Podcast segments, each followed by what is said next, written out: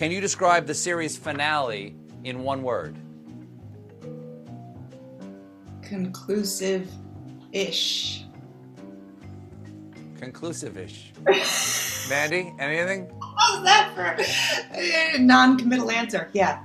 I would I would give a, a cl- I would say beginning ish.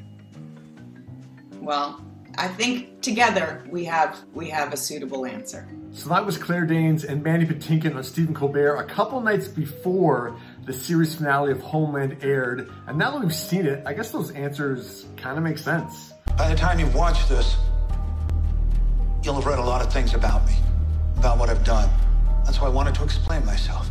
Like there is a lot to unpack in this series finale of the show. I've seen every single episode of the show, so I was very curious of how they were going to end it.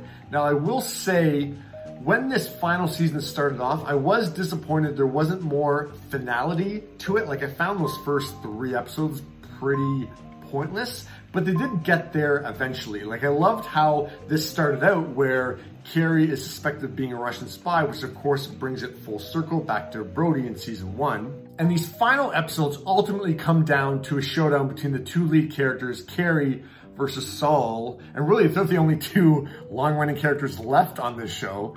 Now, co-creator Alex Gansa says that Claire Danes was very much involved in the decision-making process of what Carrie was going to do as the show concluded. Claire is so intuitive and protective of her character, and she was just very concerned about the way Carrie moved through the narrative and what exactly she was doing from moment to moment and why she was doing it. She wanted to know things like, in your mind, Alex, does Carrie know she's not going to kill Saul? Is she aware that this is just a rouse? Is she going through these extreme actions because she just wants to get him to tell her the asset's name? Or might she actually follow through on it? So we had long discussions about what exactly her motivations were for doing this. And then ultimately at the end, also, what is her relationship with Yevgeny? How much genuine feeling is there? Or how does it feel for her to be betraying him at the same time as making a life with him?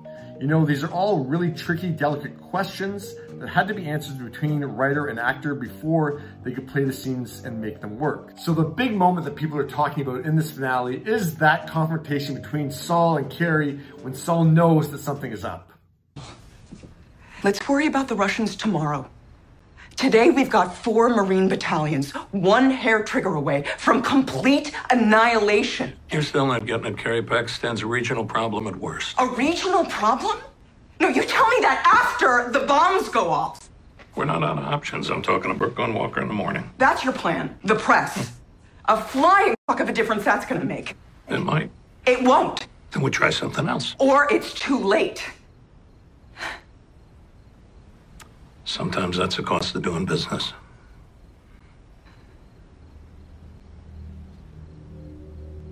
Did you? Did you really just say that?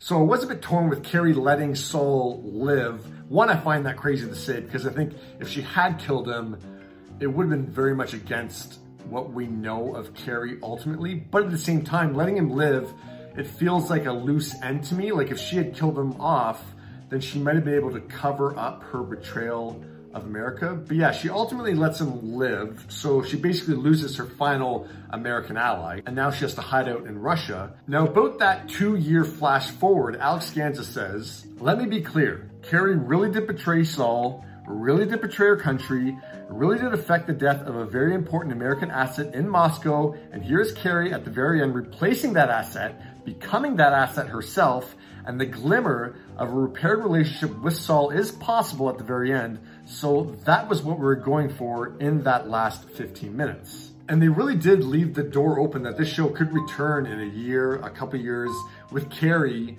being an American asset in Russia. But Alex says that's not what they were going for. I think what we were thinking more was to allow this story to continue in the imaginations of our fans not to abruptly end the story, but to let it continue and let the people think about, my God, what happens next? Rather than answer that question, just let the hope of that carry you through. So I thought this is a really good series finale. I was surprised they had to call back up Brody right at the beginning there. It was interesting that even Maggie, her sister, came back and we got to see a photo of Franny, but I'm very happy the show didn't go back into the family drama surrounding Franny. I thought they really exhausted that in the previous seasons. But I, I did appreciate that they had a little nod to it. And I'm very happy that it didn't end up that Carrie was back with her daughter. I just don't think what that's what the show is ultimately about. I did think the series finale closed things off, but it also left the door open. I like when shows don't bring a complete finale to it. Like I like knowing that Carrie is still to be saving the world in her own twisted way. And ultimately, I think Saul is to continue to have her back. But yeah, what did you guys think of this series finale?